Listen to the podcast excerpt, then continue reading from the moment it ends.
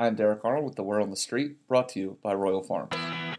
The Orioles won again on Friday night, 2 0 over the Boston Red Sox, thanks in large part to 7 plus shutout innings from Dylan Bundy. Unfortunately, we're not talking about Bundy this morning. Instead, we're talking about a play involving Manny Machado in the bottom of the eighth inning. Machado, who had homered earlier to give the Birds an insurance run, slid into second base as Dustin Pedroia was reaching out to field a throw and his cleats made contact with Pedroia's leg. Manny appeared to immediately reach out to keep Pedroia from falling, but apparently the damage was already done, as the second baseman had to be removed from the game. What looked like a pretty routine play was suddenly soaked in controversy. Boston pitcher Joe Kelly was seen on camera yelling at Machado.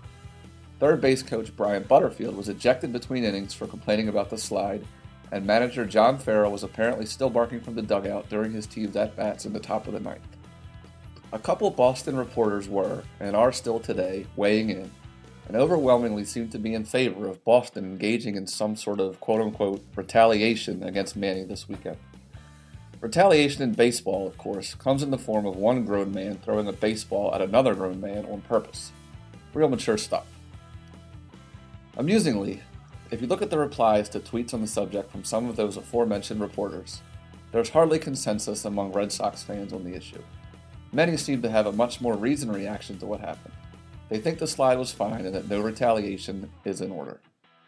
Some media also reported that the Red Sox players were watching the play in slow motion after the game. I suppose we'll see what those players discovered as the series goes on. If Machado wears one in the ribs over the next two games, then we'll know that the kangaroo court dubbed him guilty. In that case, let's just hope he doesn't get injured or charge the mound. We O's fans know that Manny has done some eh, questionable things in the past.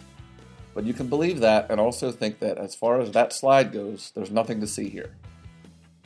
Maybe media members shouldn't be carrying water for teams on things like this. And maybe those Red Sox players would be better served reviewing tape of those 27 outs they went without scoring a single run. I'm Derek Arnold, and this has been The Word on the Street.